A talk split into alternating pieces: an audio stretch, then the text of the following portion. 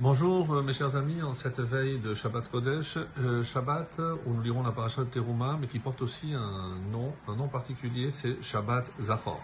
Et pour cause, c'est le Shabbat qui précède donc la fête de Purim, qui euh, surviendra vendredi pour la majorité et ici à Yerushalayim, mais les villes entourées, Shabbat, et donc ce sera étalé jusqu'à dimanche. Et dans ce passage, nous allons rappeler Zachor et Asher Asalicha Amalek, souviens-toi de ce qu'Amalek t'a fait. Alors, d'après la majorité des euh, décisionnaires, et c'est comme ça que c'est rapporté dans le Shulchan Aruch, donc c'est une mitzvah qu'on appelle Deoraita, donc c'est un commandement positif ordonné par la Torah. C'est la raison pour laquelle il faut avoir la kavana, l'intention, la pensée de s'acquitter de cette mitzvah quand nous écouterons euh, ce Shabbat dans le deuxième Sefer Torah, le passage de Zachor. Et de quoi parle-t-il? Donc c'est euh, un bref rappel de ce que Amalek nous a fait au moment où on est sorti d'Égypte. Et pour revenir, comme nous le faisons d'habitude vendredi, à la Haftara, la Haftara évidemment sera aussi reliée à Zachor, donc à Amalek. Et de quoi il sera question? Il sera question du roi Shaoul dans le livre de Shemuel. Je rappelle que le roi Shaoul est le premier à avoir été roi par le prophète Samuel sur l'ordre de Dieu et il aura comme mission d'éliminer le roi des Amalécites, le roi de Amalek, qui s'appelait à son époque Agag. Alors, euh, il va livrer cette bataille, mais il va laisser un survivant et ce seul survivant sera précisément Agag, le roi de Amalek. Quand nous lirons euh, la semaine prochaine la Megillah, vous verrez que Haman est appelé Haman Ha'agagi. Haman, descendant de Agag. Mais s'il a été tué, comment se fait-il qu'il a eu un descendant? Eh bien, cette seule nuit où il a survécu par euh, justement la désobéissance du euh, roi Shaoul, il a eu le temps de laisser une femme enceinte et de là descendra euh, Haman avec euh, qui euh, le peuple juif aura évidemment affaire bien bien plus tard. Alors, lorsque Shemuel apprend, il entend le bruit du bétail, parce qu'il n'avait pas non plus exterminé le bétail, il l'avait gardé et il va s'emporter Shemuel. Et évidemment, et c'est ce verset qui veut tout dire, qui, euh, que je vous lis. Va yomer Shemuel, Shemuel, Samuel lui a dit, Katon ata be'enecha, rosh ata. Si tu te considères petit à tes yeux, sache cependant que tu es le chef des tribus d'Israël.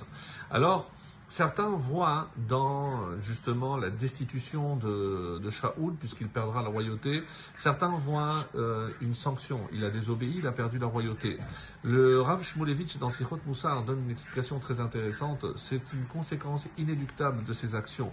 Ce n'est pas une punition, mais s'il ne peut pas assumer son rôle, il ne peut pas évidemment continuer à être le roi d'Israël. Et que faut-il justement pour être le roi d'Israël? Nous le verrons chez le personnage qui sera évidemment à l'origine de toute la lignée euh, davidique royale, c'est Yehuda. Et qu'est-ce que Yehuda avait comme qualité exceptionnelle? Le Rav Shmulevitch nous parle de Nesiut Lev. Nesiut Lev, c'est élévation littéralement du cœur. C'est euh, comment il est capable non seulement d'avoir confiance en Dieu, mais aussi d'assumer pleinement son rôle. Et on verra, on aura des exemples dans le comportement de Yehuda qui justement feront de lui le, le précurseur, le prédécesseur de toute la lignée royale d'Israël. Par exemple, on dit pour même s'il a participé au jugement et à la condamnation de Yosef, on a vu qu'il n'a pas mis euh, en œuvre donc cette exécution et euh, pas parce qu'il n'en était pas capable, mais il était incapable d'assumer cette responsabilité sous le regard de son père. Comment allait-il se présenter devant son père? Et comment nous avons un exemple de cette façon d'assumer son rôle pleinement lorsqu'il prendra la défense, de Binyamin, Benjamin, et il sera le responsable devant les yeux de son père et il ira jusqu'au bout.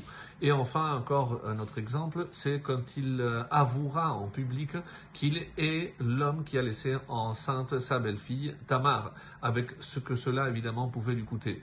Donc il va jusqu'au bout, il assume euh, la responsabilité de ses actes et on nous dit comme tous les juifs sont Melachim Bene Melachim, on est des rois, fils de rois, et ben quelque part, c'est ce qu'on attend de chaque juif, qu'il soit capable d'assumer pleinement justement le, rôle qui lui incombe.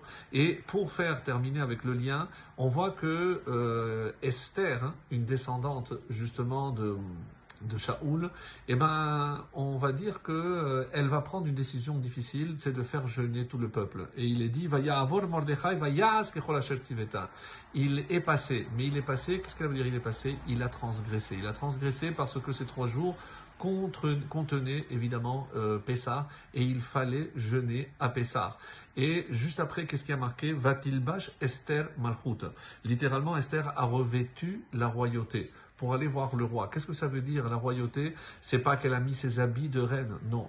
Elle a euh, réparé la faute de son ancêtre euh, Shaoul lorsque elle a assumé pleinement son rôle quitte à perdre sa vie pour cela, et c'est ce qu'on attend lorsque quelqu'un doit assumer ce rôle, c'est jusqu'au bout. Shabbat Shalom et voilà.